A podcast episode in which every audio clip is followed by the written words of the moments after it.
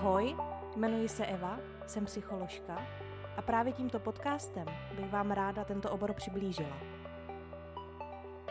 Tak vítejte u psychologického podcastu.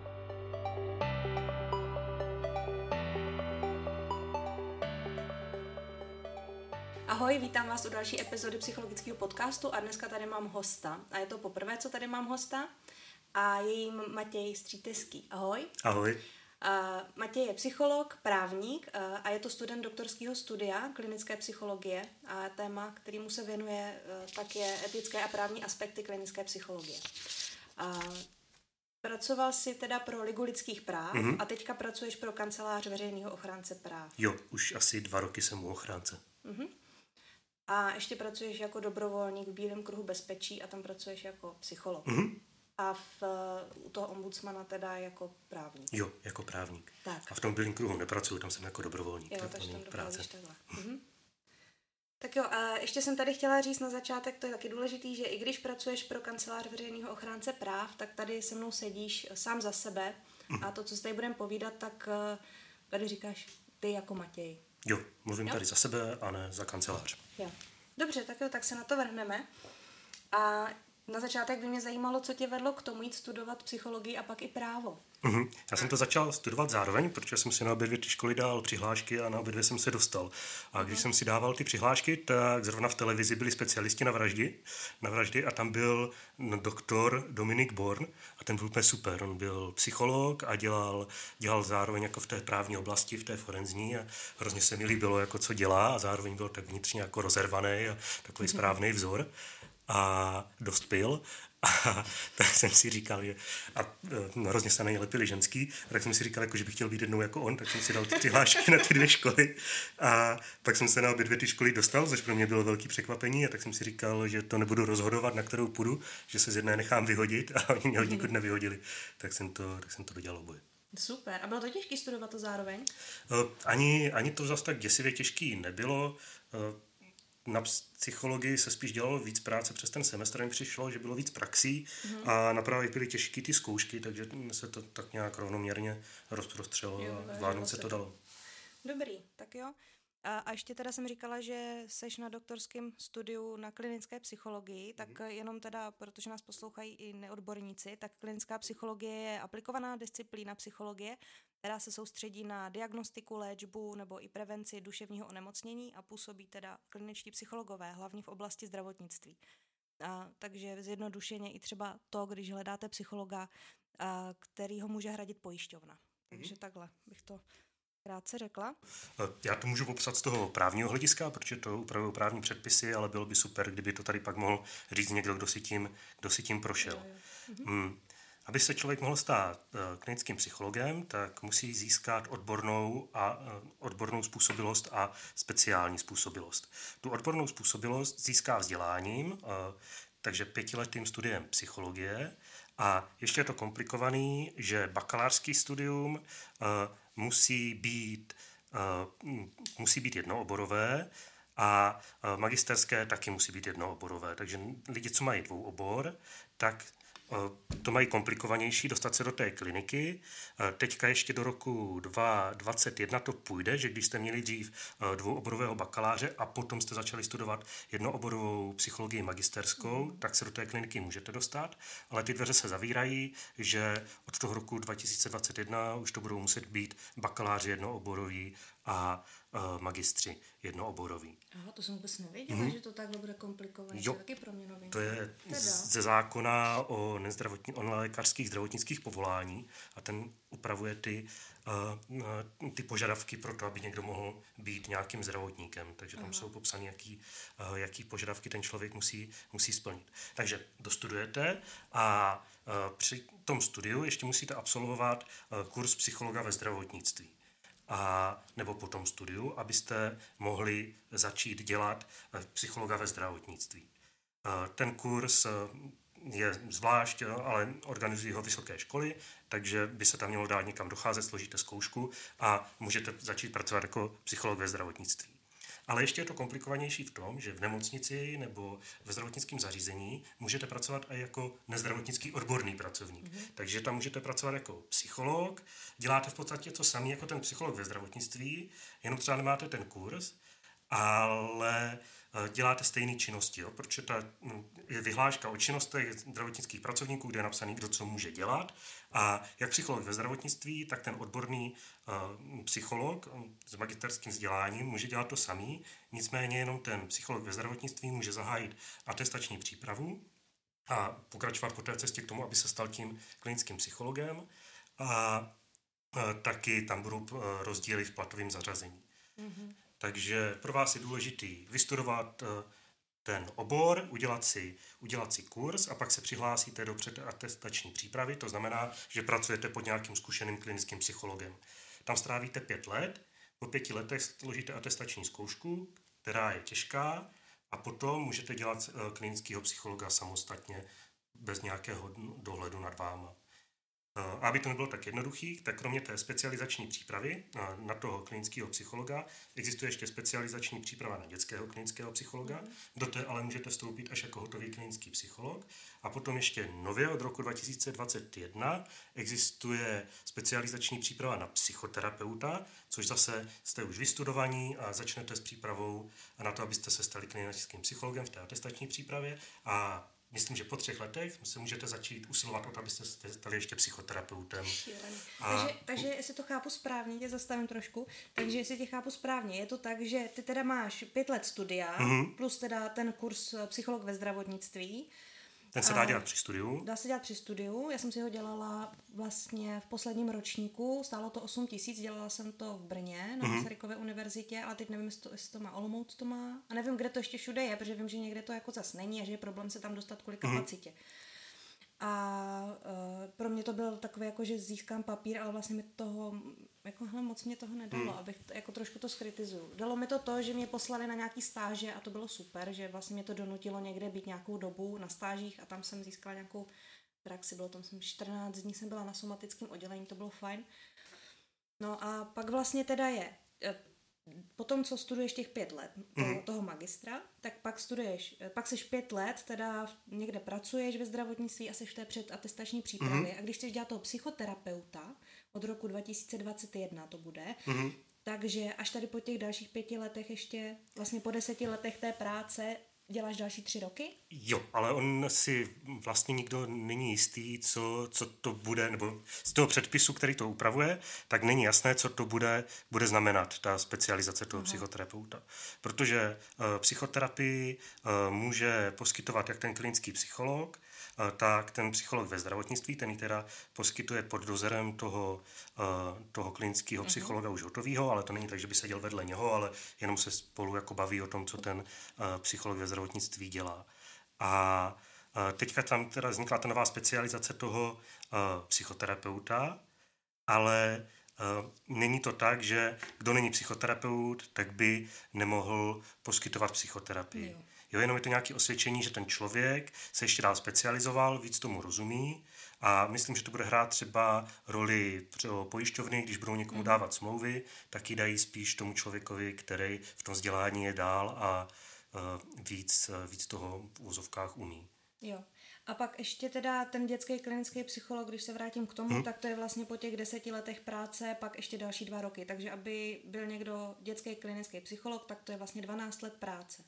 Mm, ne, ne, ne. 12 let ne. Uh, to dá pět let studia, uh, pět let eh, na normálního klinického psychologa a potom ještě ta další specializace, kterou teďka nevím, jak je dlouhá, nebude znovu těch pět let, ale může to nyní stoupit až po tom, co jste kliničtí psychologové hotoví. Jo, ale si na tu dětskou není potřeba pak jako potom, když jsi klinický mm. psycholog, tak to je 10 let práce vlastně, když se zadaří. Jo, to ještě se může stát, že se jako neuděláš zkoušky mm. nebo nejsiš někde zaměstnaný na plný úvazek nebo jdeš na mateřskou dovolenou, takže jako že jo, není to, po deseti letech to může být, to je vlastně nejnižší možná doba, kdy seš klinický psycholog. Jo, ale ne jako práce, ale pět let práce a pět let studia. Jo, tak, jo. tak to myslím. Jo, já jsem myslela práce na sobě, tak Jasně. to upřesnila.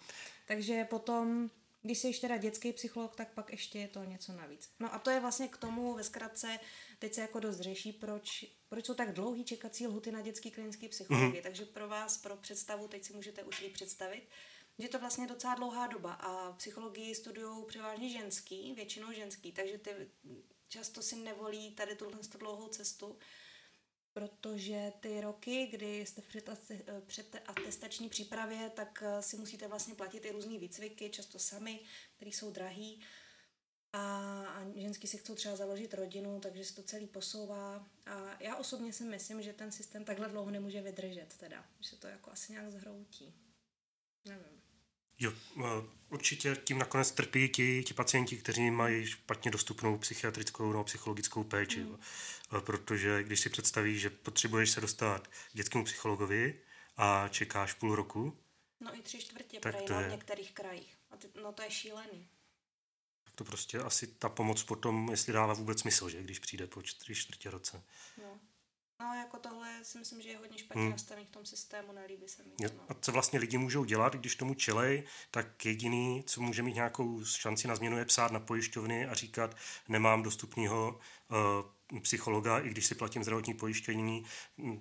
pojišťovnou tvým úkolem je zajistit mi dostupnost té péče. Mm-hmm. To, ty pojišťovny mají dělat, oni mají dělat ty smlouvy a čím víc budou eh, pojištěnci tlačit, tak tím víc oni těch smluv eh, budou nuceni, nuceni vydávat. Jo. jo. A ještě tady mám eh, takovou poznámku, kterou jsem chtěla, aby tady zaznělo, protože oba dva studujeme doktorát z klinické psychologie, ale pozor, to nás neopravňuje k tomu dělat klinický mm. psychologii. Takže když má někdo doktorát z klinické psychologie, není klinickým psychologem. Takže jo. to je ještě taky takový docela podstatný. A a to je vlastně vědecká hodnost, že v tom hmm. můžeme třeba dělat výzkumy a tak.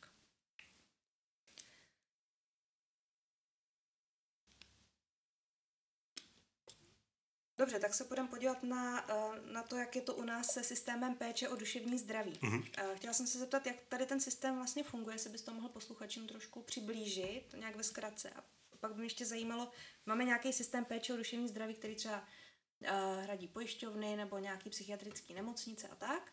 A pak by mě ještě zajímalo, jestli existují nějaký soukromí třeba. Mm-hmm. Tak eh, v České republice je eh, přibližně 20 velkých psychiatrických nemocnic, kde je 9 eh, tisíc psychiatrických lůžek. Potom je spousta ambulantních psychiatrů, nebo ne spousta ve srovnání s tím, s tím číslem 20, jo, ale objektivně jich není, není dostatek. A ti pracují jako v ambulanci, k ní můžete docházet, eh, ale nemají tam lůžka, na kterých byste mohli být hospitalizovaní. A potom jsou ještě eh, psychiatrická oddělení v psychiatrických nemocnicích, třeba ve fakultní nemocnici nebo ve vojenské nemocnici. Můžou být dvě, tři oddělení po 20 lůžkách, kteří se zaměřují taky na péči o duševní, o duševní zdraví. Ta péče je Eh, buď to hrazená ze zdravotního pojištění, nebo může být hrazená na soukromo. Eh, nicméně eh, psychiatrické nemocnice jsou typicky hrazeny z veřejného zdravotního pojištění. Je možnost najít si samozřejmě ambulantního psychiatra hrazeného z veřejného zdravotního pojištění, ale potom můžou ty služby být poskytované poskytovaný i na soukromo za, za úhradu. Potom je otázka, eh, jestli je to zdravotní služba, nebo jestli je to terapie, která úplně není zdravotní službou, tam ta hranice někdy může být tenká, protože existuje živnostenský oprávnění k tomu, abyste poskytovali psychologické poradenství a diagnostiku, což je výrazně jednodušší začít poskytovat. A bavíte se s lidma taky a vlastně děláte podobné věci, akorát říkáte, že to není zdravotní služba. A to je asi nejčastější no, ten způsob uh, psychologický, docházet k psychologovi, k někomu, komu zaplatíte za hodinu třeba 700, tak to eh, často nebude zdravotník, bude to člověk, který má vystudovanou psychologii a poskytuje psychologické poradenství a diagnostiku uh, podle zákona živnostenský. Jo, a tady k tomu ještě bych chtěla říct, že vlastně tam je i spousta lidí, co poskytují tady to, co jsi teďka říkal, a, ale zároveň mají třeba psychoterapeutický výcvik, ale nemůžou se oficiálně nazývat psychoterapeut právě mm. k tomu, o čem jsme už mluvili před chvilkou. Ale mm, jako za mě, to je jako můj osobní názor, eh, já si myslím, že tu, to, co oni vlastně nemůžou nazývat psychoterapií, ale chodí se na takovýto sezení, na ty, mm. na ty teď řeknu jenom terapie teda, tak uh, si myslím, že kolikrát tam můžou být i kvalitnější lidi než v té klinice třeba. No, že prostě neznamená to, že když nemáš tady to oprávnění, oprávnění takže neděláš kvalitní práci. No. Jo, ti lidi můžou mít úplně stejný výcvik, mm-hmm. můžou mít uh, stejné množství zkušeností uh, a ta otázka o tom, jestli si můžou říkat psychoterapeuti nebo jenom terapeuti, uh, někdy to může být až žabomyší válka, mm-hmm. ale uh, protože ta psychoterapie nemusí být jenom podle mě nutně poskytováním soustavné zdravotní péče. Je to mnohem podle mě širší pojem, eh, kam eh, se dá zařadit i situace, kterou třeba se zdravotnictvím nemusí mít nic společného. Uh-huh. Jo, když si představím, že bych měl problém oslovovat holky a chodil to řešit k psychologovi, tak uh, může to být psychoterapie, ale je to, je to zdravotní služba, myslím si, že, ne. že ne. Hmm. Že jo.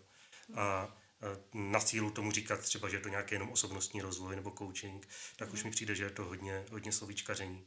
Je, no. Ale jenom tak eh, vlastně mm, spousta lidí třeba zhání psychologa a má pocit, že vlastně když není na pojišťovnu, tak jak to teda je, tak jsem to chtěla takhle trošku mm-hmm. uvést na pravou míru, no. Jo. A zase na druhou stranu, eh, to odvětví může být přitažlivý pro lidi, kteří skutečně nemají vůbec žádný vzdělání a mm-hmm. tak je asi dobrý vždycky se ptát, co ten, co ten člověk je zač, co má za sebou, jaký je. si třeba prošel výcvik, uh, protože může to být třeba někdo, kdo není ani ten psychologický poradce, ale mm-hmm. poskytuje úplně obecný poradenství, což mu taky nikdo nemůže zakázat, aby si za to bral peníze, ale měl by být otevřený a říct těm lidem, kterým tu službu poskytuje, jakou má kvalifikaci a, Jo, jo. Jo, to už tady trošku zabíjáme do té psychoterapie, mm. ale je pravda, že psychoterapeutický výcvik si může udělat i člověk, který psychologem není. Mm. Třeba. Takže ono to pak je matoucí. A e, vlastně si říkám, že takovou trochu zárukou té kvality u toho psychoterapeutického výcviku může být to, že když se podíváte, co ten člověk absolvoval, tak jestli má třeba akreditaci ve mhm. zdravotnictví. Protože třeba ten můj výcvik, já nejsem klinický psycholog, mám ten kurz psycholog ve zdravotnictví, ale ve zdravotnictví nepracuji a měla bych brzo už končit uh, psychoterapeutický výcvik, který má zároveň akreditaci ve zdravotnictví. Mm-hmm.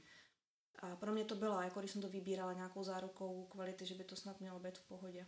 Jo, musí mít nějaký plán ten výcvik a někdo nezávislý se na to, na to podíval, že to není tak, že se to vymyslela někde skupina kamarádů a, hmm. a nikdo nezávislý jim to, jim to neskoukal. A ten akreditovaný eh, psychoterapeutický výcvik je důležitý pro ty klinické psychologi, protože součástí té jejich specializační přípravy na to, aby se mohli teda stát klinickými psychologama, je povinnost i absolvovat uh, nějaké hodiny tady v takovém výcviku. Jo. Dobrý, tak jo. A teďka probíhá reforma psychiatrické péče. O co vlastně jde? Mm-hmm. Uh, ta reforma je hrozně široký pojem. Uh, jde o to, aby se lidi asi co nejvíc léčili v komunitě, aby uh, nebyla ta léčba koncentrovaná do psychiatrických nemocnic někam mimo, mimo tu komunitu. A v rámci toho by se mě, té reformy by se měla pos, pos, posilovat ta ambulantní komunitní péče. A teďka teda v té fázi reformy, ve které to je, tak ubývají dlouhodobý chronický lůžka v psychiatrických nemocnicích. Nemělo by už docházet k situacím, že jste v nemocnici třeba 20 let Eh, ale eh, ta nemocnice by vám měla umožnit vrátit se, vrátit se do komunity. Takže musí se posilovat eh, ty terénní služby, musí se posilovat sociální služby, protože spousta těch lidí nedokáže žít sama, ale potřebují nějakou menší míru podpory než, než v tom zdravotnickém zařízení. A Zároveň součástí té, té reformy jsou i úkoly jako zatraktivnit eh, psychiatry eh, pro, pro mediky, protože mm-hmm. psychiatrů je málo a pracovat třeba i na reformě ochranného léčení, protože to je téma, který s tím souvisí a i když říkáme, že lidi by v psychiatrických nemocnicích nemělo přibývat, že by se co nejrychleji měli vracet do komunity, tak v oblasti ochrany léčení vidíme naprosto opačný trend, kdy, kdy ten počet lidí vytrvale stoupá a pokud se to nezačne nějak řešit, tak ta kapacita ochranného léčení asi přestane, přestane stačit brzo. Jo, a jinak teda ochranné léčení je to, co je nařízeno soudem. Mm-hmm. Jo. Tak eh, věnuješ se nedobrovolné hospitalizaci, což je právě třeba tady tohle? a, nejen tohle. Mm-hmm. A tak eh, jak to u nás teda je s tou nedobrovolnou hospitalizací? Jak se tam člověk může dostat do té léčby, aniž by si to přál? A jak se můžou dostat ty lidi ven? Jo, tak asi nejdřív odlišme tu ochranné léčení a jo. nedobrovolnou hospitalizaci ano. Mhm. podle zákona o zdravotních službách. Uh, léčení, tam se dostanete, když spácháte čin trestný nebo jinak trestný. Čin jinak trestný znamená, že třeba nejste příčetní, nebyli jste se schopni ovládat a jste z pohledu soudu nebezpeční pro, pro společnost právě z důvodu, že máte duševní onemocnění a musíte se, musíte se léčit. Pak vám soud teda řekne, že místo výkonu trestu půjdete do nemocnice a tam se budete léčit. A nebo vám řekne, půjdete do výkonu trestu a po výkonu trestu půjdete do nemocnice, protože ten trest nestačí. Kdybyste se vrátil do té společnosti, tak zase můžete být nebezpečný primárně okolí a ta léčba by vám měla prospět. No a vedle toho mm, existují situace, kdy je člověk ohrožením pro sebe nebo pro své okolí a to ohrožení je bezprostřední a je potřeba, aby tu péči dostal co nejdřív, protože u toho ochranného léčení to trvá, než o tom soud, soud rozhodne. Jo? Ale když máte člověka, který chce skočit z mostu, protože uh, nezvládá svůj život, má, má třeba strach uh, nebo deprese, a tak by bylo hloupý čekat, než rozhodne, než rozhodne soud o tom, že je na místě ho léčit. Takže ten člověk může být odvezen do psychiatrické nemocnice, když ta psychiatrická nemocnice posoudí, že skutečně je nutný toho člověka léčit bez jeho souhlasu, že jinak by ublížil sobě nebo svým okolí a že neexistují e, mírnější alternativy a že to ohrožení je skutečně závažný, závažný a bezprostřední, tak toho člověka může zadržet v té nemocnici. A za určitých podmínek začít, začít s léčbou.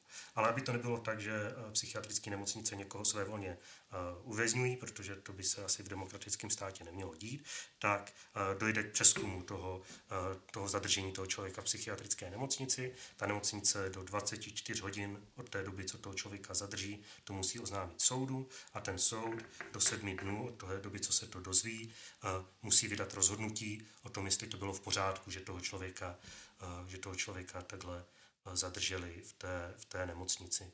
Od toho soudu by měl někdo přijít, pobavit se s tím člověkem nebo ho aspoň zhlédnout, protože ten člověk třeba nemusí být ve stavu, kde je schopný komunikovat a nezávisle na názoru těch zdravotníků posoudit, jestli to nebezpečí je takový, aby jsme toho člověka mohli držet odděleně od ostatních.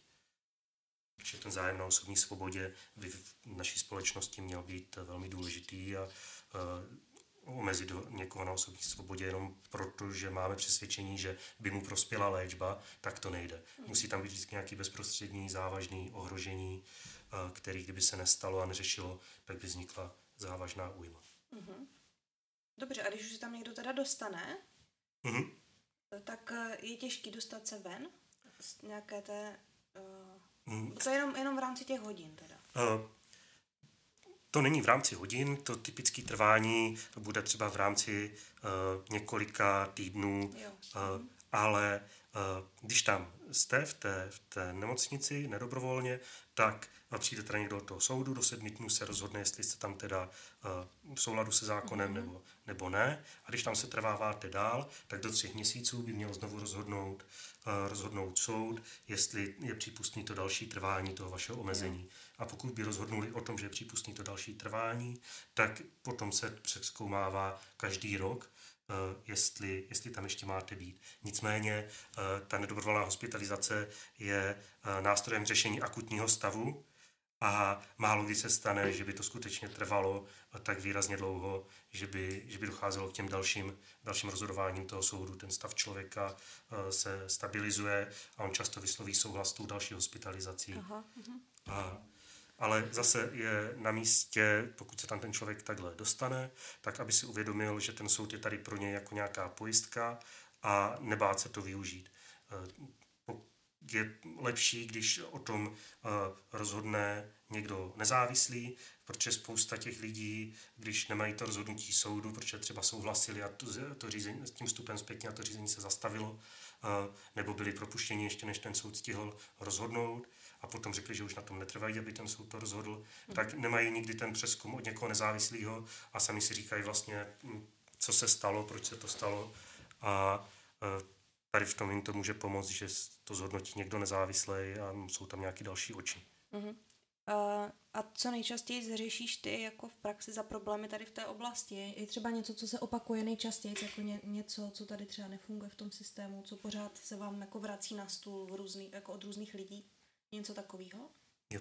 Ona je dobrá otázka, co může vlastně ochránce udělat pro člověka, který je uh, nedobrovolně, nedobrovolně hospitalizovaný. Uh, ochránce uh, může přeskoumat rozhodnutí uh, krajského úřadu, který bude se zabývat stížností toho pacienta na to, co se, co se dělo v té, v té nemocnici. Nemůže ochránce říct, puste toho člověka, protože nemůže zasahovat do rozhodovací činnosti soudu. Takže uh, nám se často stane, že nám někdo napíše, uh, řekne jsem v psychiatrické nemocnici, nechci tady být, my mu řekneme, uh, stěžujte si, no, buď to podejte si odvolání proti tomu soudnímu rozhodnutí, na základě kterého tam jste, do toho my nemůžeme zasahovat. Uh-huh. Uh, nicméně měl byste mít přidělenýho advokáta, protože každý člověk, který je nedobrovolně hospitalizovaný, tak mu soud někoho přidělí, takže kontaktujete tady člo, toho člověka, který vám v tom má pomoct. A když jste znespokojení s něčím, co se děje v průběhu té hospitalizace, tak si stěžujte uh, v tom zařízení, třeba sebrali mi telefon, nemůžu, uh, nemůžu telefonovat, uh, nemám povolený návštěvy, nechovají se tady ke mně pěkně, tak ochránce může říct, že se si v tom zařízení, když nebudete spokojení s tím, jak to zařízení vyřídí vaši stížnost, tak se obraťte na krajský úřad většinou, který k tomu úřadu, tomu zařízení dál oprávnění k tomu poskytovat zdravotní služby. A když nebudete spokojení s tím, jak s tou vaší stížností naložil krajský úřad, tak se obraťte na ochránce, který může přeskoumat to, jak se s tou vaší stížností zabýval ten krajský úřad.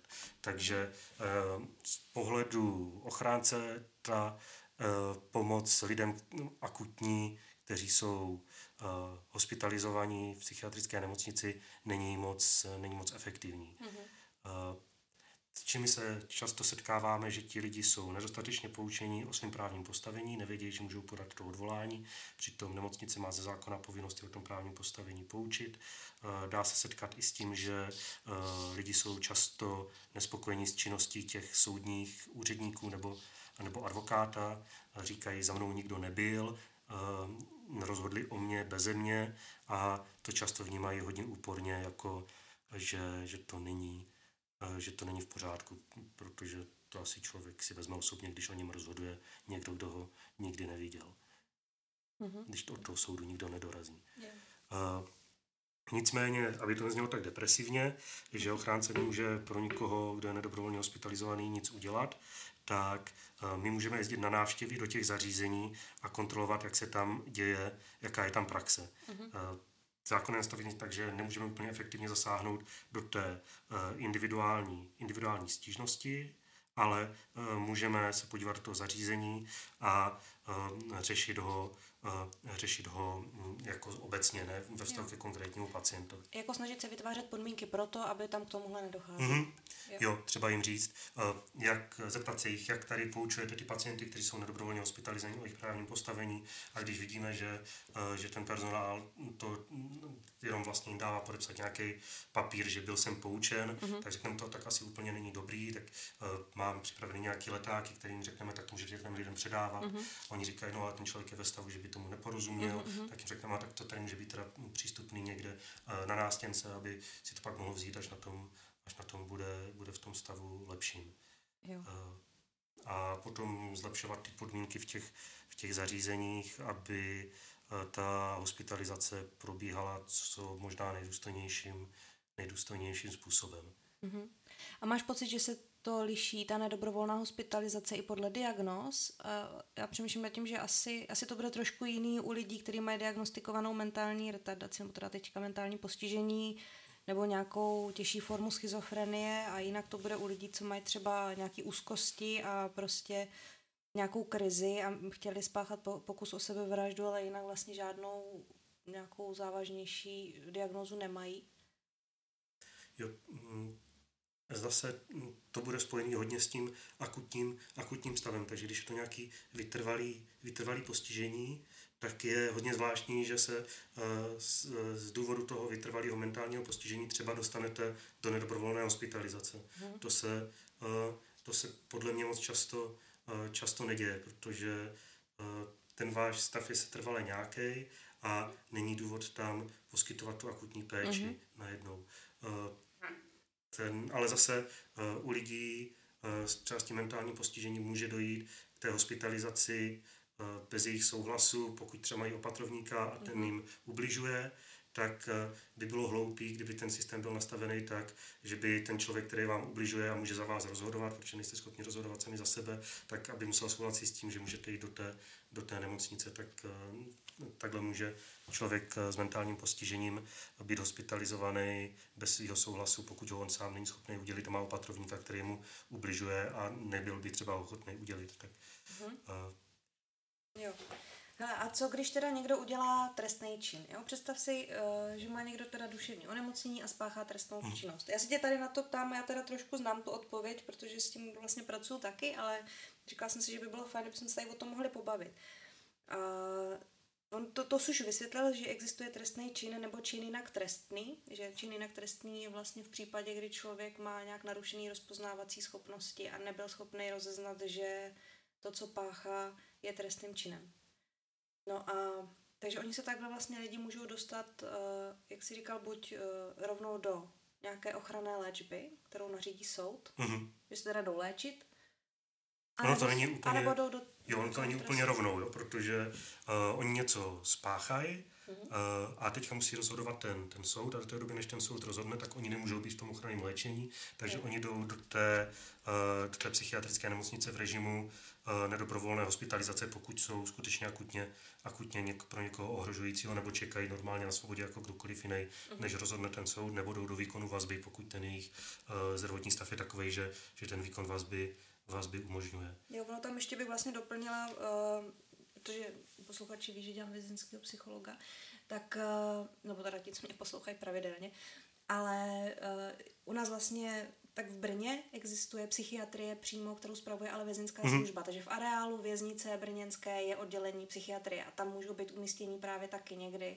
uh, lidi, kteří mají duševní onemocnění, spáchali něco hodně závažného, nějaký zločin, na, a jsou nebezpeční sobě i okolí, takže ještě tam je pro ně mm. nějaké místo, kde můžou být. A taky je asi důležité říct, že eh, se často mluví o tom, že lidi s duševním onemocněním páchají nějakou trestnou činnost, ale v tom vzorku všech pachatelů je lidí s duševním onemocněním málo, že to jo, jo, jo. je obdobně jako zastoupení lidí s duševním onemocněním v běžné, běžné populaci. A Není to tak, že by to duševní onemocnění z někoho dělalo jako primárně někoho zlýho a násilného. Jo, jo, o tom Možná... já, jsem, já jsem o tom mluvila právě v předchozím díle, jsem natáčela díl o, přímo o schizofrenii, no, hlavně o paranoidní schizofrenii, kde jsem se zkoušela to i nějak jako kdyby dopočítat, že takových těch vyloženě fakt lidí, co spáchali něco, něco závažného, tak jich máme třeba v těch detencích, tak třeba 30. Hmm. Zhruba, bych řekla, ze všech těch chovanců. Pak někoho na těch psychiatrích možná, ale že je to vlastně hrozně úplně zanedbatelné množství a že vlastně podstatou toho není, že jsou ty lidi jako primárně nějak zlí, ale hmm. že většinou k tomu dovede nějaký blud a pocit strachu a ohrožení. Jo. Profesor Vevera z, z Plzně dělá zajímavý výzkum, kde se snaží jako prokázat tu souvislost nebo nesouvislost mezi duševním onemocněním a, a tou, tou nebezpečností. A dochází jako k závěru, pokud si to správně pamatuju, že ten vztah není úplně jako hrozně, hrozně silný, že fakt hmm. je spíš důležitý uh, nějak třeba odstraňovat stigma v té společnosti toho duševního onemocnění, aby lidi vyhledali pomoc co nejdřív a nevyhrotilo se to. Mm-hmm. Jo, no, to je taky důležitý vlastně odstraňovat to stigma. Uh, I když vlastně to, o čem my tady mluvíme, tak ono to právě to je vlastně fajn, že jsi to nakous, nakousli, že my se tady vlastně bavíme o tom, že někdo spáchá trestnou činnost, hmm. ale jsou to jako výjimky v podstatě, že, jo? Že, že jich není tolik, těch lidí. Ale vlastně můžou se dostat do Ústavu pro výkon zabezpečovací detence. Hmm. A to je institut, který spravuje vězeňská služba a je to takový, já tomu říkám vždycky, že to takový hybrid mezi psychiatrií a, a vězením. A že ty lidi, kteří tam jsou, tak vlastně každý rok chodí, uh, zpravidla každý rok chodí uh, na, k soudu, kde se přeskoumává, jestli pořád um, musí být v té zabezpečovací detenci. Mm-hmm. Abych to asi ve zkratce řekla. Jo. Jo. Takže... Uh, Ty ústavy jsou v republice dva, mm-hmm. jeden v Brně, jeden v Opavě. Kolik tam máme teďka dohromady, dohromady lidí? Já teď nevím úplně přesně, hmm. ale oni to plánují ještě více rozšířovat, prej, hmm. ale už to říká docela dlouho a zatím se to nerozšířilo. Ale uh, já bych řekla, že se to motá pořád okolo stovky. Hmm. Občas někoho propustí a občas někoho přijmou, ale připadá mi, že se to víc a víc plní a že se to asi bude muset rozšířit. Ale podle mě to není úplně dobrá cesta, protože co jsem vypozorovala, tak se tam občas právě dostávají takový ti v uvozovkách nepohodlní pacienti, který, kteří vlastně mají nařízenou soudem uh, ochranou léčbu, mm-hmm. ale když to řeknu takhle zjednodušeně, tak dělají v té léčebně bordel. Někoho, uh, jako, nikoho tam třeba nenapadají nebo tak, ale berou drogy, uh, tahají do té, do té nemocnice drogy, třeba a porušují léčbu a nechtějí brát léky a účastnit se nějakých terapií a vlastně takhle se může dostat do té detence, protože neplní tou soudem nařízenou léčbu to si myslím, že tady tihle lidi, že ta detence je možná moc přísná tady pro ty lidi. Já s tím, s tím souhlasím. Zákon, trestní zákonník má Původně ta zabezpečovací detence byla myšlená jenom pro ty skutečně nebezpečný pachatele závažných trestných činů a později se tam přidala i možnost přemístit tam člověka z výkonu ochranného léčení, který dlouhodobě nespolupracuje a závažným způsobem maří postup tou ochranou, mm-hmm. ochranou léčbou.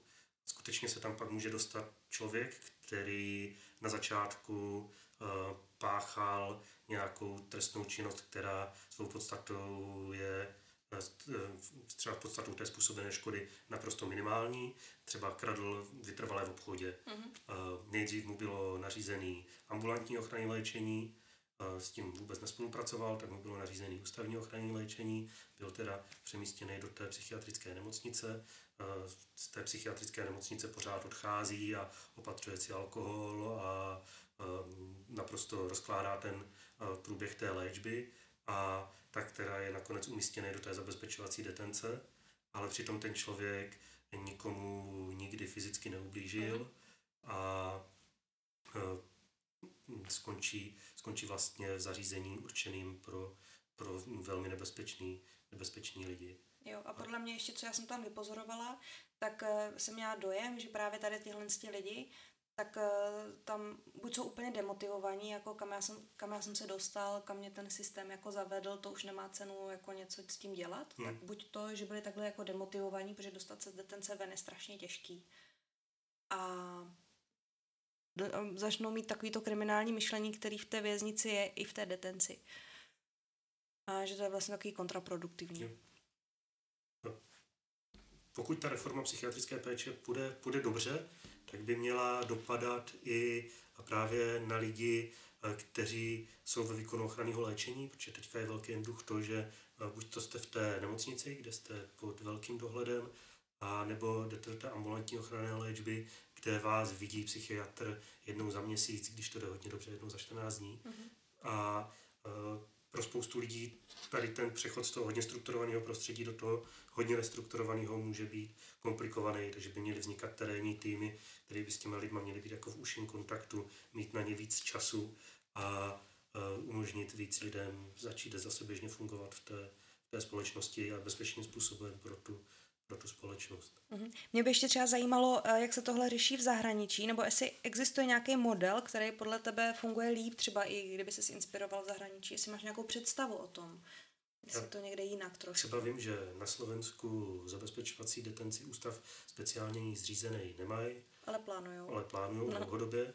Mm, myslím, že už mají dokonce nějaký plán jeho postavení, Aha. ale ten, ten ústav pořád není a což eh, může podle mě být jako špatná praxe, protože eh, ti lidi, kteří potřebují víc zabezpečených zařízení, aby neublížili sobě nebo někomu jinému, tak eh, jsou potom v té běžné populaci, která zase takový zabezpečení nepotřebuje a buď to teda ti lidi, kteří takový zabezpečení nepotřebují, tak jsou kvůli těm ostatním vystavovaní k tomu striktnějšímu režimu, nebo naopak ti, kteří to zabezpečení potřebují, tak jsou mezi lidmi, kterým můžou, můžou ublížit.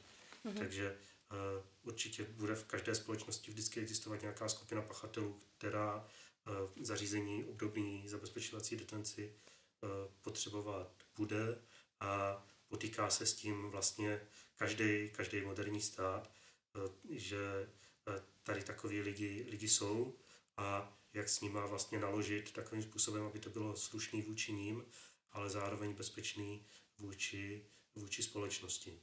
No, hlavně jako důležité, aby se nad těma lidma nezlomila hůl a nezůstali tam jako bez nějaké možnosti dalšího, dalšího posunu někam, mm-hmm.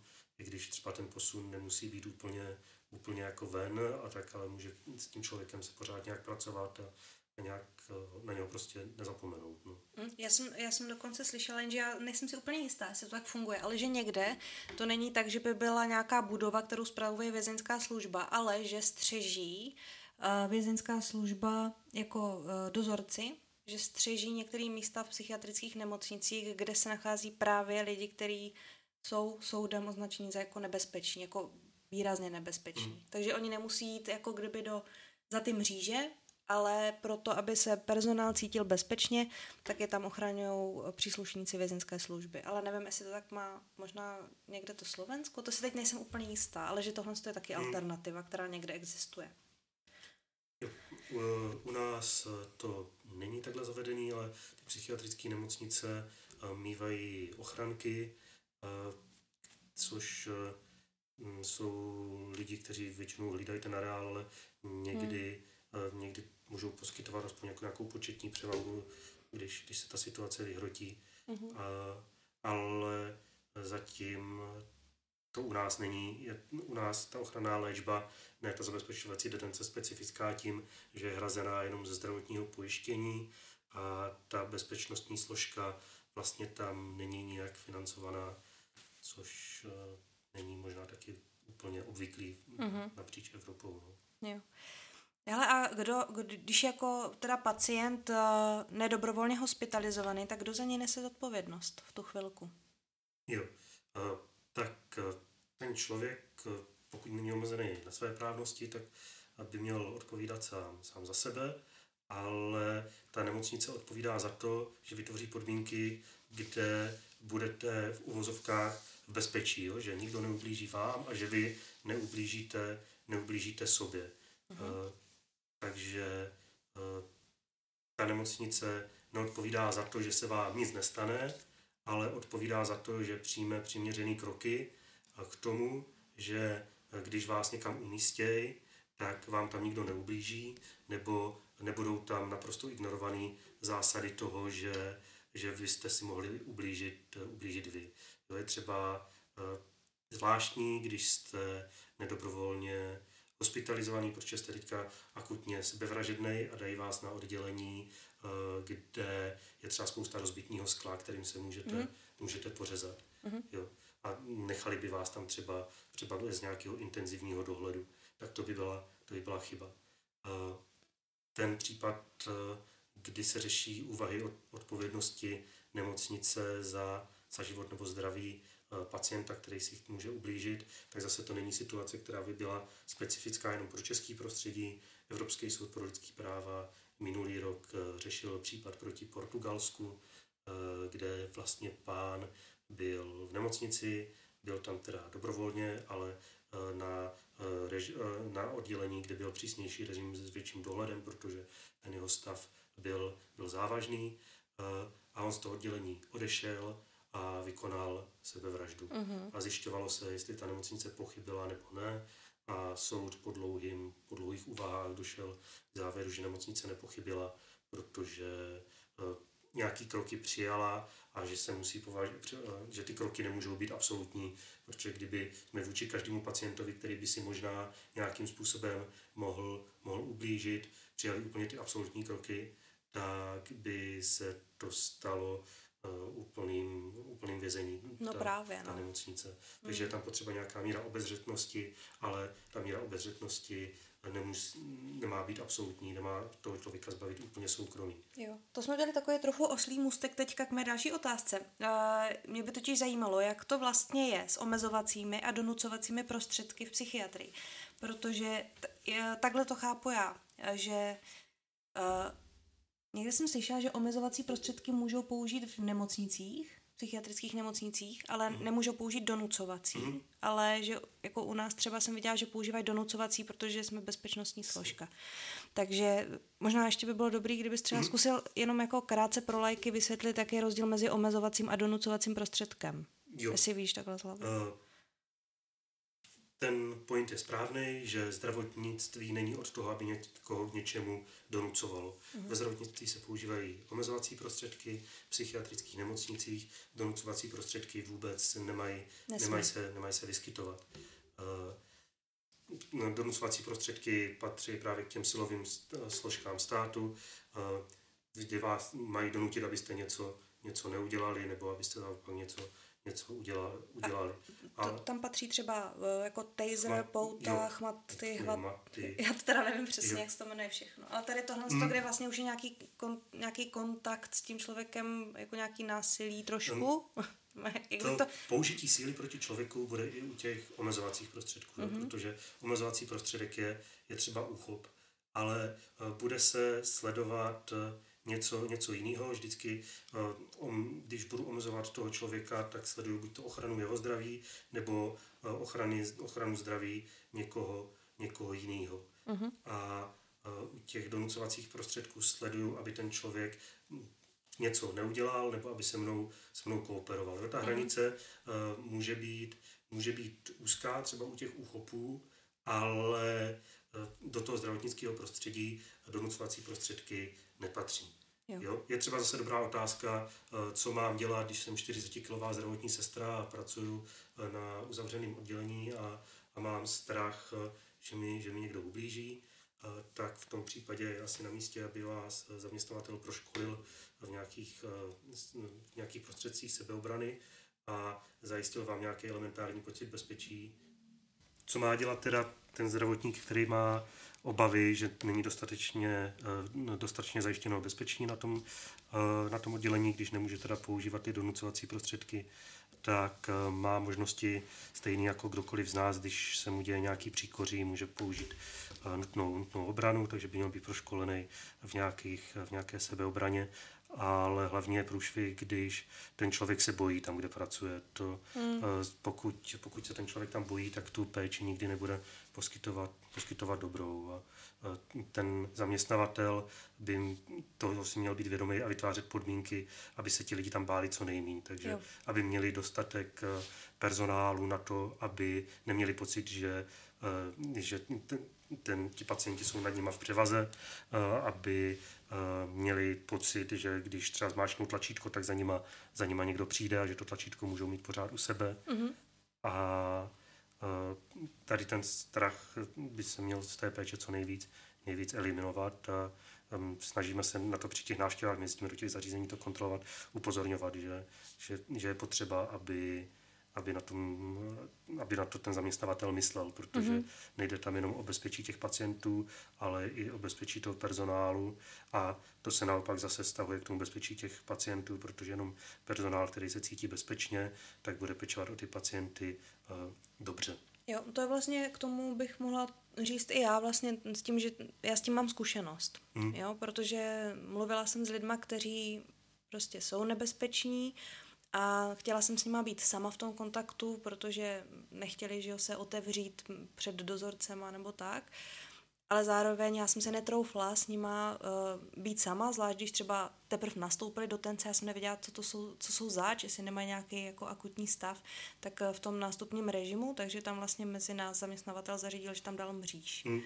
Jo, která potom, když potom už byl třeba ten člověk stabilizovaný, tak se dala normálně otevřít, byla jsem pořád teda pod kamerou, a kdyby něco, tak jsem věděla, že prostě zabouchám na dveře a někdo přijde. Ale je fakt, že když jsem cítila pocit strachu, tak vlastně to nikam nevedlo. Hmm. No. To bohužel takový složitý tady v tom, no. To jo, ale určitě se jako na tom, na tom dá pracovat, jo? že hmm. zvýšit počet personálu, vytvořit to prostředí tak, aby Eh, jste neměli pocit, že vás tam někam může ten pacient zatlačit, mm. pořád jako vědět, že máte eh, odevšat nějaký unikový, unikovou cestu. Takže hodně udělá, když, když se na to myslí při stavbě, při stavbě těch, těch oddělení, že, mm. že to hmm. oddělení jde udělat tak, aby působilo důstojně, aby to nevypadalo jako obrovská prostlaná místnost, kde všude vidím, ale zároveň, aby ten člověk, který tam pracuje, měl, měl pocit bezpečí a věděl, že si může, může přivolat, přivolat pomoc. Dobře, slyšel jsi, uh, slyšel jsi někdy o oddělení neklidu? Jenom takhle uh, pro ilustraci existuje webová stránka neklid.net, kde se začali pacienti uh, spovídat z toho, jak s nimi bylo nějak škaredě zacházený v, na oddělení 27 v Bohnicích. Byla to taková kauza. Vyjadřovali se k tomu i nějaký odborníci. Myslím si, že přímo i, i ředitel Bohnic mm. měl na DVTV, myslím, k tomu rozhovor. A mm, že údajně se tam s nima mělo nějak eh, nedůstojně zacházet a podobně. Uh, psychiatrickou nemocnici Bohnice veřejný ochránce práv navštívil myslím v roce 2018 a už je na internetu eh, z toho, z toho zpráva z té návštěvy. V té, z té zprávě byly formulovány nějaké opatření, které nemocnice má přijmout, většinu z nich přijala, ta spolupráce tam, tam byla ohledně přijímání těch těch opatření dobrá. Eh, návštěva byla zaměřená i na to oddělení eh, toho neklidu, na tu, na tu 27. Eh, mm, Bohnicím se musí přiznat, že na tu, na tu zprávu a hlavně potom asi na to, na to dění na tom neklidu reagovalo, takže ta situace se, se, se mění. A teď je otázka, eh, do jaké eh, míry eh, ty informace na tom neklidu net reflektují ten stávající stav, nebo mm-hmm. ten stav, který tady byl před deseti lety. Mm-hmm. A,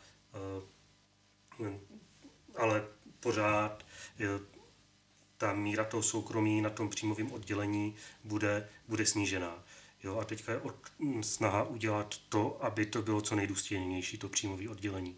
A právě příjmové oddělení eh, je eh, místo, kde je potřeba do toho hodně, hodně investovat, protože eh, věci, které můžete dělat málo důstojně, se dají dělat víc důstojně, když máte lepší finanční prostředky. Mm-hmm. Třeba sprchování člověka, který si chce akutně ublížit a vy ho pustíte do sprchy samotného a bude tam bez dohledu, tak on si v té sprše, sprše může něco udělat. A ta mm-hmm. nemocnice by tady právě vnímala, že uh, já tady mám tu odpovědnost, musím zajistit, když toho člověka tady zadržu, aby, aby si neublížil.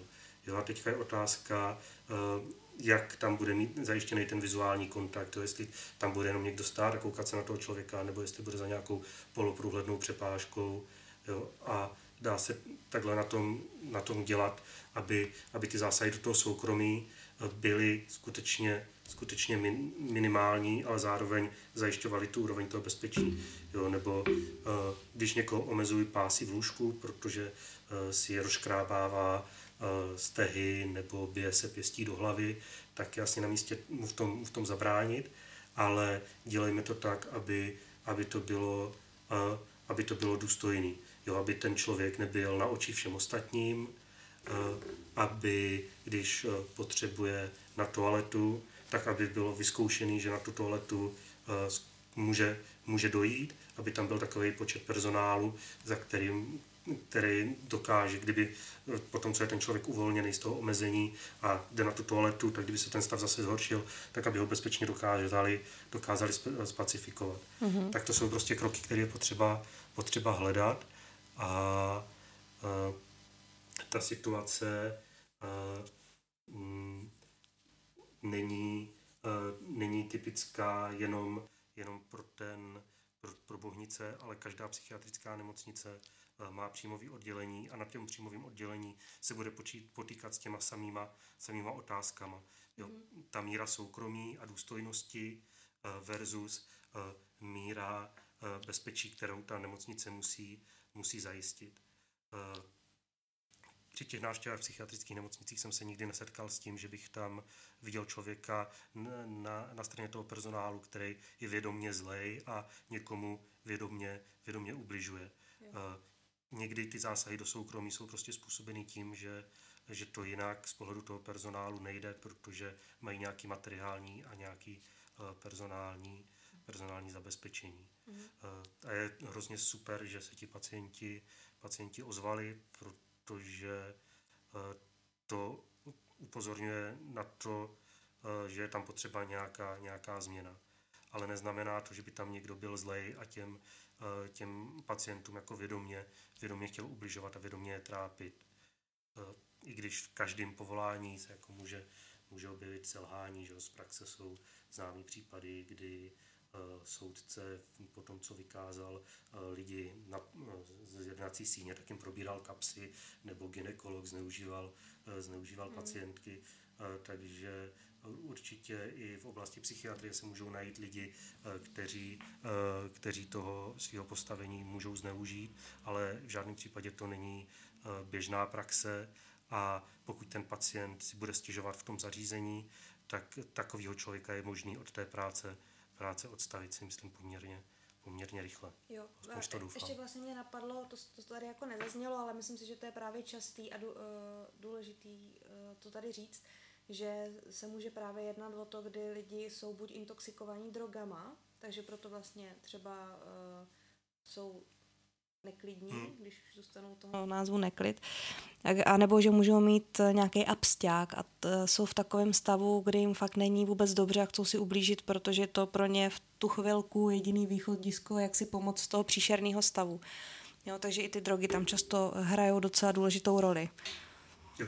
Potom jako ještě další typ zařízení jsou záchytní stanice, jo, které jo. zase eh, jsou připravený na to, že tam toho člověka máme jenom na tu krátkou dobu, než se dostane z toho stavu té akutní intoxikace, eh, takže ne každý člověk, který je akutně intoxikovaný, hm, skončí v psychiatrické nemocnici. Mm-hmm. A ještě se tady dostočíme eh, kolem tématu omezovacích prostředků a psychiatři jsou na to někdy jako právem citliví, že když se mluví o omezovacích prostředcích, tak se mluví jenom o psychiatrii, ale to není pravda. S omezovacími prostředkama se můžete setkat v mnohem větší škále zdravotnických zařízení třeba pooperační stavy, eh, vy se probíráte z narkózy a můžete se probudit a zjistíte, že jste, že jste přikurtovaní k posteli. Jo, mm-hmm. protože není jasný, jak se budete hýbat, když se budete probouzet. Mm-hmm. Já jsem ne... se s tím třeba setkala teď, že vlastně mě přikurtovali, když jsem byla eh, ve spinálu, to znamená, že jsem vlastně byla vzhůru při operaci. Mm-hmm. A měla jsem přikurtovaný ruce a bylo to právě kvůli tomu, že kdybych tam dostala asi nějaký záchvat, tak a tím z toho stolu mm. při tom řízání nespadnu nebo tak. Jo. No. Takže to není něco, co by patřilo jenom do oblasti, do oblasti psychiatrie. Mm-hmm. A, a ještě mě vlastně napadá, že teďka mám dobrou zkušenost z jednoho zařízení, kde jsou si vědomi toho, že to používání těch omezovacích prostředků je velký zásah jako do, do osobnosti toho, toho člověka. Samozřejmě používají jenom, když, když jsou přesvědčeni, že je to nutný ale přišli na to, že pro ten personál, který ty omezovací prostředky používá, je dobrý vyzkoušet si to omezení, jaký to je. Takže, jo, sám na sobě. Takže ty, ti lidi si projdou tím omezením. Oni mají ještě najatý herce, který potom eh, hrají buď to ten zdravotnický personál, který mm-hmm. ně mhm. pečuje, nebo další pacienty. A eh, ten personál si potom projde eh, situací, že třeba o člověkovi omezeným pásy v lůžku někdo mluví a ten člověk na něj nevidí. Uh-huh. No, takže jak je to nepříjemný, uh-huh. takže ví, že když na někoho to je mluví, teda. tak si někde stoupnou. A to mi přijde jako hodně dobrý krok, který uh, tu nutnost toho omezení, který se používá, teda když by jinak došlo k závažné újmě, uh, zase povede k tomu, aby se to dělo co nejvíc důstojným, důstojným způsobem. Mm-hmm. Tak teďka bych se chtěla dostat eh, k tématu vyšetření soudním znalcem. Teda pokud se nějak zvažuje, že by, že by člověk měl být uh, v té uh, soudně nařízené léčbě, mm-hmm. nebo i třeba jsem se s tím setkala i v, právě v té zabezpečovací detenci, aby se zhodnotilo, jestli pořád tam mají nebo nemají být v té zabezpečovací detenci, tak tam chodili soudní znalci. Jak to teda je, jak teda vypadá vyšetření soudním znalcem? Jo. Uh, v psychiatrii. tam žádný standard... A nebo i v psychologii třeba vlastně. Nebude, nebude jako stanovený, protože každý to vyšetření se bude, bude lišit, každý to vyšetření může mít jinou, jinou povahu. Je třeba zajímavý zamyslet se nad tím, co může vyšetřovat psycholog a co může vyšetřovat psychiatr. Třeba otázky příčetnosti, kde jestli odpovídám za to, co jsem spáchal, tak může posuzovat jenom, jenom psychiatr. Psycholog se zase může vyjadřovat věrohodnosti, jestli to, co říkám, je pravda, nebo uh, jestli mám sklony ke lhaní. To, jestli mm. je to pravda nebo no, lež, by si měl vždycky zhodnotit ten soud. Uh, psycholog uh, může říct, jestli ten člověk má větší než průměrný sklony, sklony ke lhaní. Mm. Uh, otázka znaleckých posudků je v právu rezonující. Uh, hrozně dlouho se hm, chystal nový znalecký zákon, který by teď snad měl nabít, nabít účinnosti konečně a měl by třeba zavíst pravidelný přeskum kvality těch znaleckých, uh-huh. znaleckých posudků, což se jeví jako důležitý. Uh-huh. Já teď do toho vstoupím, já jsem právě četla docela, nebo jako asi jsem jich četla tolik, co ty, ale četla jsem nějaký znalecký posudky a všimla jsem si toho, že ta kvalita je strašně různá, že někdy mi to připadá úplně strašně odbitý, odfláknutý a někdy to bylo tak podrobně a perfektně napsaný a fakt to prostě se dělo a bylo vidět, že si ten znalec jako dal záležet a fakt na tom prostě zapracoval. A někdy, že tam prostě jenom kopírujou nějaký záznamy, aby, aby jako mm, měli větší počet těch stránek, hmm. ale furt se tam opakuje dokola to samé, ale je to nic nevo, nevypovídající. Takže ta kvalita, to já jsem teda pro, no.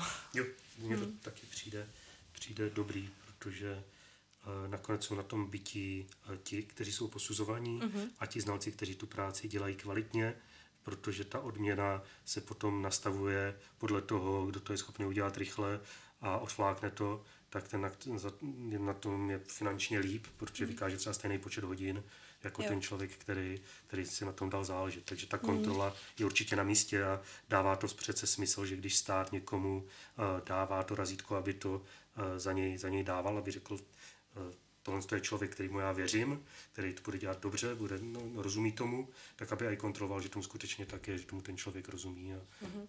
A hodně citlivá otázka, na kterou mi hodně lidí nechce odpovídat, ale myslíš si, že jde znalec v České republice podplatit? Zase se můžeme vrátit k tomu, že v každém povolání jsou lidi, hmm. kteří, kteří selžou. Jo? A nemyslím si, že žádný povolání je proti tomu, proti tomu imunní. Spíše otázka, co tím jako získáte, když si toho znalce podplatíte, protože když tomu soudu ty závěry přijdou divný, tak si určí jinýho znalce, mm-hmm. a nebo ta protistrana zase přijde s jiným znaleckým posudkem. Takže... No a jak se to pak v praxi řeší, když třeba, teda jestli víš, hmm. jako když jsou třeba dva znalecké posudky, které jdou proti sobě, tak eh, to pak musí být hrozně těžký takhle rozhodovat. Mm-hmm. Tak ten soud potom může určit revizní znalecký posudek, který, který potom by to měl by to měl umět rozseknout. Mm, a to se teda musí hrozně vlézt, protože já jsem viděla, že na ty znalecké posudky bývají třeba, já nevím, tříměsíční lhuty, mm. nebo jak dlouho to bývá. Jo, on při tom jmenování ten soud řekne nějakou lhutu, do které to má mm-hmm. ten znalec, znalec vypracovat, ale určitě se to vleče a speciálně v nějakých oborech, kde je těch, eh, kde je těch znalců málo, nebo pokud je to nějaká specifická podivná otázka, které málo kdo rozumí a ještě méně lidí uh, si na to troufne dát razítko, aby o tom něco napsal. Jo, a to... potom to najít je těžké. Promiň. A ty jsi tady říkal o tom, že se teda bude nějak měnit uh, zákon o znalcích. Já jsem zaregistrovala, že se něco takového chystá. Mm-hmm. Nebo že už něco takového je, to se nejsem jistá. Ale jak je to teda v psychologii? Kdo může dělat v psychologii uh, soudního znalce? Nebo co je proto potřeba? Kdybych já chtěla dělat soudního znalce, mm-hmm. Můžu nebo nemůžu? Nebo nemůžu, protože nejsem klinický psycholog? Jak to je? No, oni jsou různý odvětví psychologie, a teprve teda i odvětví, v tom, v tom seznamu znalců jsou různý odvětví psychologie. A je tam jedno odvětví kultura a rodina, kam se může zapsat psycholog, který složí naplní ty podmínky pro to, aby se stal znalcem, která teďka z hlavy nedá. Mm-hmm. A potom je teda odvětví psychologie ve zdravotnictví, kde by zase těma znalcema měli být jenom, jenom ty kliničtí psychologové. Jo. Tak, a kdybych chtěla být třeba, dejme tomu forenzní, nějak mm-hmm. jako specializovaná tady na, na třeba uh, na trestní činy, Mm, že třeba posuzuješ věrohodnost toho, co ta oběť, oběť říká. No, třeba. Jo. Uh, tak. Nebo na nebezpečnost. Protože to taky není mm. jenom zdravotnictví, že jo. Tak kdybych to chtěla dělat jako soudní znalec, je to možný, nebo mění se to nějak uh, tím novým novým zákonem o jo, znalcích? ten nový zákon to určitě, určitě mění. On mění ty, ty odvětví, ve kterých teďka od těch 60. let byl tak trochu zmatek, uh-huh. že někteří znalci jsou zapsaní ve víc, ve víc těch kategoriích, i když vlastně dělají, eh, dělají to, to samý. Eh, ale teďka z hlavy ti, ti neřeknu, jak ty podmínky budou, budou, budou nastavený. Ale ten zákon už se dá najít. Eh, je pravděpodobný, že, že té účinnosti nabide a třeba na zákonech pro lidi, když si zadáš znalecký zákon, tak by ti ho to, by ti ho to mělo najít. A jsou tam teda splněny ty zkoušky, musíš splnit nějakou uh, obecnou ško- zkoušku pro znalce, aby si věděla, kam se v tom znaleckém posudku dává razítko, jo, jo, jo. Jak, jaký musíš naplňovat podmínky a pak nějakou odbornou zkoušku, kde jdeš před komisi a dokážeš, že ty seš prostě ten člověk, který tomu, tomu rozumí a že máš dostat to, to razítko. Dobře, tak já tady ten odkaz třeba na ten zákon o, o znalcích, tak já to můžu dát do popisku. Mm-hmm. Kdyby vás to zajímalo, tak si to můžete dohledat a proklikat se k tomu. My jsme se bavili o tom, jak se můžou lidi dostat uh, nedobrovolně teda do, uh, do psychiatrické nemocnice. A mě by to zajímalo v obráceně. Uh, co třeba dělat v případě, pokud Uh, teď jsem si vymyslela jako modelový případ. Mám, mám třeba sousedku, která je bez rodiny, nebo jako nemá nikoho, kdo by, kdo by za ní mohl nějak rozhodovat nebo kdo by s tím mohl pomoct. A zřejmě má nějaký duševní onemocnění, že je sama, je přesvědčena o tom, že jí lidi z ulice nějak ubližují, ohrožují, hmm. pořád podává trestní oznámení, je paranoidní jo, a obtěžuje třeba sousedy a, a je, je, existuje jako nějaký podezření, že by jí, že by jí třeba prospěla hospitalizace. Hmm. Co se s tím dá dělat? To je vlastně opačný případ. Jak někoho dostat na psychiatrii, když to řeknu ve zkratce. Jde to nějak? Uh, nemělo by to jít v, tom, v té situaci, pokud ten člověk bezprostředně a závažně někoho neohrožuje. Uh-huh. Jo, protože zdravotnictví tady není od toho, aby řešilo soukromí nebo rodinný spory, uh-huh. je tady od toho, aby chránilo život a zdraví, a zdraví pacientů. Takže pokud ten člověk je jenom nepříjemný eh, a nikomu, nikomu neubližuje, tak eh, by se do té nemocnice bez svého souhlasu dostat neměl. Eh, je možný toho člověka soudně omezit ve své právnosti, ale tam by se muselo prokázat, že není o sobě on schopný rozhodovat. Mm-hmm. Takže návrh na omezení své právnosti může ku podivu podat úplně kdokoliv, takže i ten soused, ale dával bych si velký pozor, aby se to aby se to nezneužívalo. Pokud teda máte hmm. pocit, že ten člověk skutečně jako trpí, není o sobě schopný sám rozhodovat a uh, bylo by na místě, aby, aby mu někdo, někdo pomohl, tak jo, tak uh, můžete třeba podat ten návrh na omezení své právnosti a nebo uh, mu zavolat sanitku, pokud skutečně si, si ubližuje a uh, hrozí mu hrozí mu nějaký riziko. Ale určitě by se ta psychiatrie nebo soudy neměly zneužívat k řešení sousedských sporů. Mm-hmm pokud vás obtěžuje soused, tak na něj můžete podat sousedskou žalobu, může mu soud něco zakázat, uložit mu pokutu, ale nezneužijete k tomu psychiatrii mm-hmm. nebo toho člověka ne, neomezujte ve své právnosti, pokud eh, jediný, pokud nesouhlasíte s tím, co dělá, ale on to dělá, protože vás nemá rád a ne proto, že by, že by trpěl nějakým, nebo že by měl nějaké onemocnění.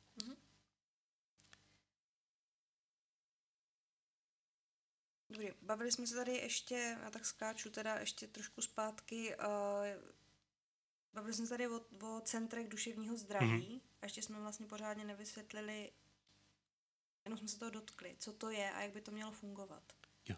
Uh, to je věc, která vzniká uh, v rámci reformy psychiatrické péče a uh, je to kombinace zdravotní a sociální, a sociální složky té péče protože spousta problémů, kteří lidi mají, eh, má i nějaký sociální, sociální přesah. Jo? Je třeba dobrý, když vás v nemocnici dostanou do stabilizovaného stavu ale když vám nikdo nepomůže vyřídit si bydlení nebo invalidní důchod, tak je pravděpodobný, že, že v té nemocnici skončíte dřív, než kdybyste ten invalidní důchod nebo to bydlení měli, měli s někým zařízený, protože se dostanete do nějaké stresové situace a ta povede k vaší dekompenzaci. Takže ty centra duševního zdraví jsou vlastně založeny na tom, že bude poskytovaná terénní péče lidem v jejich prostředí, a bude tam jak ta složka zdravotní, tak ta složka sociální. Takže vždycky v tom centru budou lidi jak zdravotníci, třeba v Brně vzniklo Centrum duševního zdraví, kde ten tým je tvořený expertama z Černovic a expertama z Prahu psychiatrické nemocnice Černovice a z psychiatrické nemocnice ne, ne, ne, psychi- združení, ze Združení Práh. Jo? A jsou tam lidi, kteří umějí pracovat s lidma v jejich prostředí a jsou tam lidi, eh, kteří jsou experti na, na tu péči psychiatrickou a, a ti spolu spolupracují na tom, aby tomu člověkovi byla poskytovaná péče v přirozeném prostředí. Mm-hmm. To by bylo super, kdyby to fungovalo. To jsem fakt hrozně jo, pro. A já si myslím, že se to daří, že uh, máme ku podivu štěstí, že věci, které vypadaly, že hrozně dlouho nepůjdou, se mm-hmm. teďka začaly, začaly hýbat a, a ta reforma jako skutečně, skutečně probíhá, jo? Že, že to není tak, že by se nic nedělo a jenom se o tom hodně mluvilo, ale ty věci se mění. Ty první kroky, které se děly třeba v roce 2013, že se psychiatrickým léčebnám přestalo říkat psychiatrické léčebny, ale začalo se jim říkat psychiatrické nemocnice, eh, tak třeba neměli velký dopad na život, na život mm. těch lidí. Jo. Mm. Teďka, když se zřizují ty centra duševního zdraví, nebo když klesá počet chronických lůžek, protože se přemýšlí, jak ty lidi dostat zpátky, zpátky do, do komunity, aby ta, aby ta hospitalizace trvala tak dlouho, tak jsou to jako reální kroky, které ty dopady mají a myslím, že to té proměně, proměně povede. Hmm, to je super. Ještě já jsem se chtěla zeptat na něco, ale uh, já nevím, jestli to budeš vědět z hlavy, ale v rámci té reformy mělo vznikat ještě něco, co se jmenuje forenzní multidisciplinární tým. Víš mm-hmm. o tom něco, co to je? Že, že bys mi to tady zkusil vysvětlit? Já si totiž nejsem úplně jistá. Mm. To právě by měl být zase tým, který Eh, pracuje s těmi lidmi, kde je ta linka duševního onemocnění a té trestné činnosti uh-huh. nebo jinak trestné činnosti. A právě by jim to mělo umožňovat eh, přechod eh, z té psychiatrické nemocnice do toho běžného, běžného života. Takže by tam měla být posílená složka v prostředí, péče o ty lidi taky v tom prostředí, uh-huh. ale o lidi, kteří mají kromě té linky duševního onemocnění linku té, té trestné činnosti. Takže pokud ten člověk odchází psychiatrické nemocnice, tak by měl mít zase zajištěný bydlení, zajištěnou práci a kontakt s tím, eh, s tím forenzním týmem třeba v tom jeho prostředí, že to nebude tak, že ten člověk bude muset eh, přijet někde z horní dolní jednou za 14 dní eh, k psychiatrovi, ale že ten tým ho bude kontaktovat a bude se zjišťovat, jestli to je fungování mimo nemocnici je, je bezpečný. Jo, tady vlastně jenom na doplnění to, Existuje teda ještě pak, eh, že, že jsou lidi teda soudně nařízené ambulantní péči, to znamená, mm. že už jsou doma, ale pořád musí k psychiatrovi docházet. Týká se to teda tady, téhle, tady toho případu, že mm. mají ambulantní nařízenou léčbu. Že jo. jsou doma, ale musí chodit k psychiatrovi, ale neznamená to, že, protože on je to vlastně, když to představíte, docela náročný, že musíte jednou za 14 dní nebo jednou za měsíc třeba na kontrolu za psychiatrem, chcete být někde zaměstnaní nebo chodit jako třeba do práce a pořád se jako uvolovat, nebo pořád máte, že jo, nějaký razítka, že chodíte někam na psychiatry a nechcete chcete, aby to zaměstnavatel věděl. Je to jako komplikovaný a mně právě přijde super, že, že to jako hrozně usnadní práci, si myslím, a, a život. A není to jenom s těma lidma, kteří už jsou v, tom, v té ambulantní, ale i kteří do ní jako směřují, jo? protože mm-hmm. je třeba uh, celkem těžko řešitelný problém, když vám soud řekne, uh, já vás nemůžu pustit z té ochranné léčby, protože vy nemáte kam jít, vy nemáte jo, jo. zajištěný bydlení. A vy nejste úplně dobře na tom, abyste si uh, bydlel sám, potřebujete jít někam do, do sociální služby, třeba do chráněného bydlení nebo do domova pro lidi se zdravotním postižením. A tam vám zase řeknou, když si požádáte, uh, my vám semka to ubytování nezajistíme, protože vy jste teďka v tom ochranném léčení jo. a my tady to lůžko pro vás nebudeme držet, jestli vás možná pustí, přijďte až, až vás pustí. Jo, takže, takže jste vlastně, vlastně chycenej že patová situace. Se to těžko řeší, co, co teďka s tím, jo? že ten člověk sice z toho zdravotního hlediska už by byl schopný žít mimo nemocnici, ale není schopný žít samostatně a sociální služba mu, mu nepomůže. Mm-hmm. Jo, tak to je super, že to, že jsme to takhle přiblížili. Já jsem vlastně nevěděla, co si pod tím týmem mám představit přesně, no.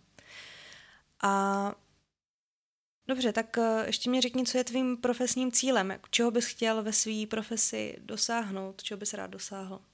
Hmm. Nebo čím bys rád přispěl do oboru? Je něco takového? Tak určitě bych chtěl činit to právo srozumitelnějším pro psychologii, protože eh, se to právo může někdy zdát jako něco nebezpečného pro psychologa, čemu nerozumím a ukládá mi to nějaké povinnosti, ale zase naopak, když tomu ten člověk porozumí, tak zjistí, že vytváří rámec pro tu jeho práci a naopak mu to může poskytovat nějaký pocit bezpečí a, a nějak líp strukturovat, strukturovat ty jeho vztahy, vztahy s pacienty, že ví, odkud ta jeho odpovědnost, kam, kam sahá, ta právní, s tou morální mu to právo nepomůže, ale s tou právní to vytváří nějaký rámec a je dobrý, když ho zná. Tak v tom bych chtěl být užitečný, takže těm zdravotníkům, hlavně psychologům, zprostředkovávat ty právní znalosti. A druhá při té mojí práci u veřejného ochránce práv, kdy jezdíme na kontroly těch zařízení, tak dosáhnout toho, aby to omezení osobní svobody probíhalo co eh, nejméně eh, nedůstojným způsobem, protože omezení osobní svobody vždycky bude nedůstojný, mm-hmm. když vám někde mm-hmm. řekne, že někde musíte být a nemůžete od tama, od tama odejít, ale je potřeba hledat ty kroky, aby to, eh, ten zásah do té vaší důstojnosti byl co nejmenší. Jo? Aby se ty podmínky v psychiatrii zlepšovaly. To neříkám, že by ty podmínky byly, byly jako cíleně špatný, že by tam někdo chtěl někomu, někomu ubližovat, ale třeba když máte desetilůžkovou ložnici eh, a tam se, tam se máte léčit na té desetilůžkové ložnici hmm. a máte tam jako deset dalších lidí, kteří mají nějaký problém, tak to prostě, a máte tam žít, jo? To je hrozný. A, tak to je, to je hrozný, ale není to hrozný, že by prostě někdo byl zlej a řekl, aha, teďka ty pacienty dám na desetilůžkovou ložnici, protože jsem tyran a chci jim ubližovat. Jo. Ale je to proto, že zřízení menších ložnic prostě je, je náročný a mm. ty, ty budovy, které jsou určené pro tu péči, prostě jsou třeba staré zámky, které mají velké sály a mm. nebo když ty nemocnice vznikaly, tak se prostě ta péče poskytovala takhle. Takže je potřeba do toho investovat a aby ti lidi, kteří budou i nadále potřebovat tu péči v psychiatrických nemocnicích, tak aby ji dostávali eh, důstojným způsobem. To je něco, v čem by reforma eh, mohla být eh, nebezpečná, kdyby na to zapomněla, že nejenom všichni lidi jdou do komunity, ale někteří lidi budou pořád potřebovat tu péči lůžkovou a poměrně mm. dlouhodobou. Takže na ty lidi by se nemělo zapomenout a aby se o ně pečovalo co, co nejlíp. Mm-hmm.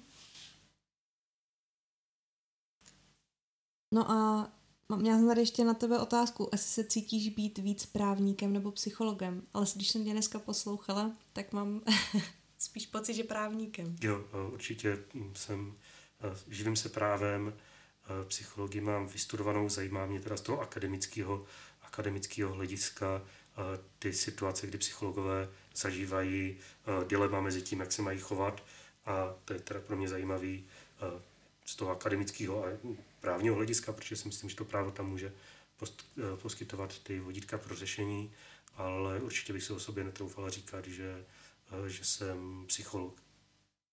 Mm-hmm. Jsem, jsem právník. Jo. A to není ostuda. A... no není.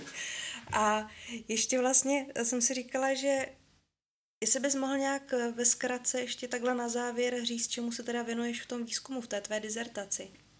Mm-hmm. Se právě věnuju situacím, kdy uh, klinický psycholog neví, jak má jednat, protože každý to jeho rozhodnutí bude v něčem špatný. Jo? Typicky uh, to může být oznamovací povinnost, protože si myslím, že můj klient spáchal trestný čin mm-hmm. a já teďka řeším, jestli naruším ten vztah důvěry a oznámím to, nebo eh, to neoznámím a budu třeba riskovat, že budu za to nějak popotahovaný. Mm-hmm. Teďka se to snažím mm, řešit eh, z pohledu třeba toho práva, když, když identifikuju takový problém a zjistit, jaký jsou hranice té oznamovací povinnosti, kdy skutečně ten psycholog to musí oznamovat a kdy ne. A taky přemýšlím, eh, kdy to začne ten psycholog vnímat jako závažný a co se v takové situaci dá, dá dělat. Mm-hmm. Kdyby vás to zajímalo víc a chtěli byste vědět eh, nějaký hlubší info, tak tady vám poskytneme nějaký materiál, já vám to dám do popisku, nějaký letáky, anebo vám to dám ještě na Instagram. Mm-hmm. Jo, určitě tam přidáme eh, leták o tom, jak si stěžovat ve zdravotnictví, když je pacient nespokojený. To vnímám jako důležitý téma. Ono to stížnost zní jako hrozně, že se bude někdo, někdo bude stát před nějakou komisí a bude mu někdo dělat ty, ty, ty. Ale tak to vůbec není. Jo. Ta stížnost by měla být vnímána jako eh, nástroj zpětné vazby pro to zdravotnické zařízení. A takže je podle mě na místě, aby pacienti, když něčemu nerozumějí nebo uh, jsou s něčím nespokojení, tak aby se nebáli ozvat, protože jinak, jinak, se to, jinak se to nezmění. A ještě tam třeba dáme odkaz na zprávy ze zařízení, kde byl veřejný ochránce práv na návštěvě. Ty zprávy jsou po nějaké době veřejně dostupné a přijde mi to jako zajímavý čtení pro člověka, který se chce dozvědět, uh, na co tam ochránce naráží. A uh, některé ty zjištění uh, jsou, jsou podle mě zajímavý a jde z toho vidět často, že, že to skutečně není o tom, že by byl někdo na někoho úmyslně zlej, ale o tom, že je potřeba změnit fungování toho systému a že se to nikdy nedaří. Mm-hmm. Já ještě je nějaký materiál, nebo je třeba i nějaká literatura, nebo třeba film, nebo něco, cokoliv, co bys třeba takhle posluchačům doporučil tady k tomu tématu? Hmm. Určitě jsou třeba pro mě osobně zajímavý uh, rozsudky Evropského soudu pro lidský práva, uh, kde se obdobné situace řeší, protože to, že je někdo nedobrovolně hospitalizovaný na psychiatrii, není jenom specialita České republiky, musí se s tím poprat každý stát a Evropský soud pro lidský práva to přeskoumává a dá se tam podle toho filtru uh, vyhledat, že chci vědět jenom rozsudky, které se týkají tady toho, tak to je to je zajímavý čtení, kde si můžete číst, jak se s tím vyrovnává Rusko, Belgie, Litva, Anglie uh-huh. a tak to je, to je fajn. Potom veřejný ochránce práv vydává souhrný zprávy z návštěv zařízení, to je taky zajímavý čtení. Potom Neklid.net, ten jsme tady, ten jsme tady zmiňovali. Zase je to čtení o tom, jak to, jak to prožívají pacienti, je to čtení o tom, jak se to dělo Eh, dělo dlouhodobě a je to určitě důležitý hlas, který je taky dobrý, dobrý zhlídnout. Eh, a z filmů přemýšlím něco, co by nebylo úplně jako, mm, eh, co by nebylo mm, skandalizující o té psychiatrie, jo. že by popisovalo to dění tak, jak se to vlastně děje a možná to není úplně scénaristicky zajímavý, jo, protože to, ta psychiatrie není něco, co by bylo nabitý denodenní akcí, ale, ale dá se z toho určitě jako napsat zajímavý scénář, který ale potom z toho dělá možná velkou kovbojku. No to je právě, uh, že já si myslím, že to stigma taky způsobují filmy typu Přilet nad kukačím hmm. hnízdem, že lidi pak mají jako pocit, že takhle to na psychiatriích vypadá. Ale ono tak nevypadá, že jo? Jo, určitě, určitě by tak nemělo vypadat. Určitě hlavně. to jako není každodenní, uh, každodenní život, jo? že je to něco scénaristicky cuknutého uh, a hm, přemýšlím o nějakém filmu, který by... A nebo dokument. Jsou nějaké dokumenty třeba, které by to mohly nějak eh, hezky vystihnout? Uh, myslím, že Seznam měl něco, co se jmenovalo Zazdí, jestli to tak je. Mm-hmm. Tak tam se věnovali otázkám, otázkám z psychiatrie. Uh, ale určitě doporučuji teda ty zprávy ochránce, kde jsou schrnutý ty zjištění z návštěv. Dobrý, tak já to dám teda do popisku hmm. a kdyby to někoho zajímalo, tak, tak to tam dohledá, buď odkazy, asi od, přímo odkazy tam jo, dám. Je to všechno na webu dostupný, takže ty prokliky tam budou. Jo, a tak ať se ti daří. Jo. A moc díky, že jsi byl hostem psychologického podcastu. Já jsem se spoustu věcí dozvěděla. Novýho, co jsem ani nevěděla. Takže moc díky. Hmm. Není zač. A vám díky, že jste poslouchali. Dneska to bylo dlouhý a mějte se fajn. Tak čau zase příště.